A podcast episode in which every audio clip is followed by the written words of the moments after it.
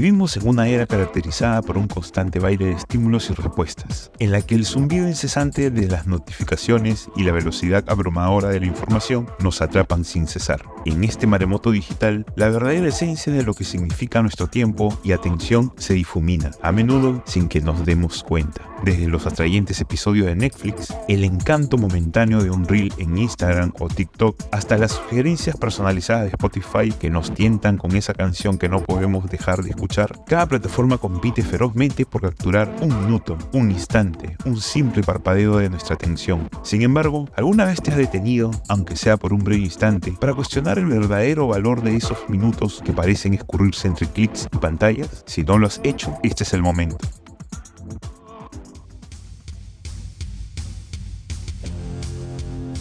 Bienvenidas y bienvenidos, soy Enrique García, escritor, comunicador y docente, y esto es El efecto McLuhan. Un programa en el que exploramos y reflexionamos sobre el fascinante mundo de la comunicación, la tecnología y las tendencias.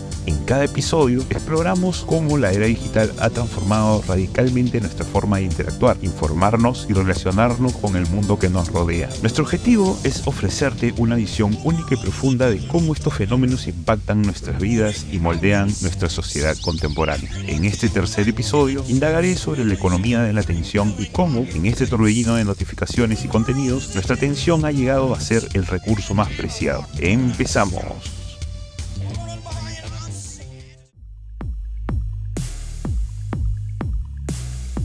Episodio 3. Economía de la atención. ¿Cuánto vale un minuto de tu tiempo?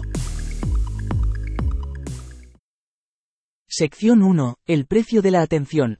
La economía contemporánea ha transitado por una evolución crucial que Herbert Simon, Premio Nobel de Economía, previó en los años 70. En un contexto de sobreinformación, la atención se transformaría en un recurso escaso y, por consiguiente, precioso. Varios académicos han amplificado esta idea, subrayando cómo la atención humana se ha vuelto el objeto clave para el mundo del siglo XX.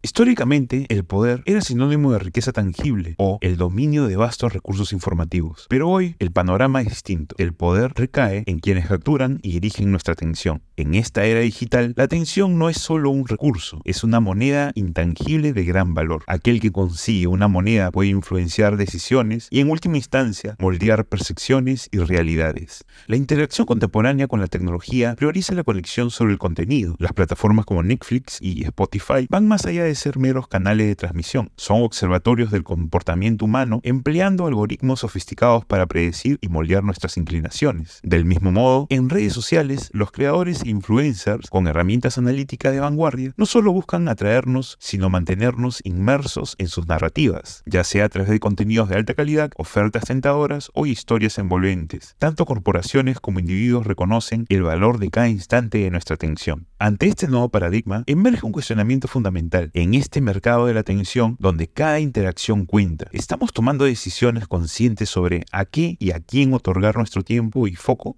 Este reposicionamiento del poder trae consigo tanto desafíos como oportunidades. Aunque disponemos de mayor libertad para decidir a qué dedicar nuestra atención, también somos más propensos a ser influenciados por entidades que operan entre bambalinas. Por ello, es vital que reflexionemos sobre esta nueva economía de la atención, reconociendo y evaluando el costo oculto que conlleva cada acción en el mundo digital.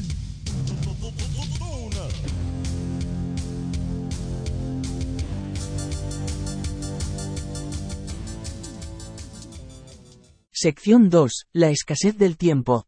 La modernidad nos presenta una paradoja descrita por el sociólogo Sigmund Bauman. Pese a que la tecnología nos ha brindado más tiempo libre, sentimos que siempre nos escasea. Esta percepción constante de urgencia es lo que el sociólogo alemán Hartmut Rosa denomina aceleración social. Las 24 horas del día se sienten cortas ante la inundación de notificaciones, correos electrónicos y contenidos variados. La constante conectividad nos sumerge en un estado que la escritora norteamericana Linda Stone describe como atención parcial continua. Este bombardeo incesante de notificaciones y la necesidad de estar siempre conectados pone a nuestro cerebro en un modo de alerta perpetua, generando sobrecarga informativa. Esta realidad omnipresente afecta a nuestros niveles cognitivos y emocionales. Afortunadamente, surgen corrientes que valoran el tiempo desconectado, proponiendo una pausa reflexiva y un reencuentro personal frente al ritmo vertiginoso de nuestra rutina diaria. Quizás en esta era de hiperconectividad, el auténtico lujo no se mide por la cantidad de información que consumimos, sino por la calidad de los momentos en que somos plenamente conscientes y presentes.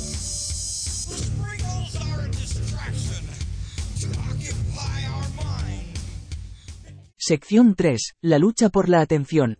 El paisaje digital contemporáneo es un vasto océano de plataformas y contenidos que buscan constantemente capturar nuestra atención. Ya no solo se trata de la televisión o la radio, sino de plataformas de streaming como Netflix que nos incitan a maratones y redes sociales como Instagram y TikTok que afinan sus algoritmos para que nos desplacemos indefinidamente por sus contenidos. Cada interacción que realizamos en esos espacios es meticulosamente analizada y con frecuencia convertida en ganancias. Sin embargo, en medio de este bombardeo constante, no debemos olvidar un poder intrínseco que poseemos, la elección. Aunque estas corporaciones tecnológicas despliegan tácticas sofisticadas, nosotros decidimos cómo y cuánto tiempo invertimos en el mundo digital. Ante la abrumadora demanda de nuestra atención, es esencial ejercer una elección consciente. Debemos cuestionarnos, ¿estamos ofreciendo nuestro tiempo deliberadamente o simplemente reaccionando a los estímulos? El mundo digital tiene mucho que ofrecer, pero el verdadero desafío radica en decidir cuánto de nosotros mismos estamos dispuestos a invertir en él. La elección al final es nuestra. Podemos ser menos espectadores o usuarios activos y conscientes que moldean su propia experiencia digital.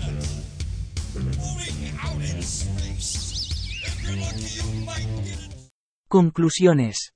En el maremoto de estímulos digitales que nos rodea, emerge una verdad innegable. Somos los verdaderos dueños de nuestra atención. Sin embargo, con ese poder viene una gran responsabilidad. A medida que las tecnologías se perfeccionan en sus tácticas para capturar nuestra mirada, se nos insta a ejercer discernimiento y cuestionar constantemente nuestra relación con ellas. ¿Cómo forjamos un vínculo saludable con la tecnología en un mundo que siempre demanda más? No debemos olvidar que la economía de la atención no es un mero concepto, es una realidad que experimentamos con cada notificación y contenido sugerido. Pero somos más que meros consumidores en este ecosistema. Somos individuos con la capacidad de determinar nuestras interacciones y, crucialmente, nuestros momentos de desconexión. La autorreflexión es nuestra brújula en este entorno digital. Si bien es crucial estar conscientes del poder del entorno digital, nunca debemos olvidar que la última palabra la tenemos nosotros. Por eso, valorar tu atención es más importante que nunca, no porque el mundo digital lo exija, sino porque tú defines su verdadero valor. Y con esto nos acercamos al final de nuestro episodio sobre la economía de la atención. Espero que esta reflexión te haya inspirado a pensar en cómo administramos nuestro tiempo y a quién y a qué le concedemos nuestra atención. La tecnología está impactando tu vida y es importante ser conscientes de cómo puedes aprovechar sus beneficios de manera responsable. Hasta la próxima. Si deseas seguir esta conversación, te invito a que compartas tus ideas en nuestras redes sociales usando el hashtag efecto McLuhan Podcast. El efecto McLuhan.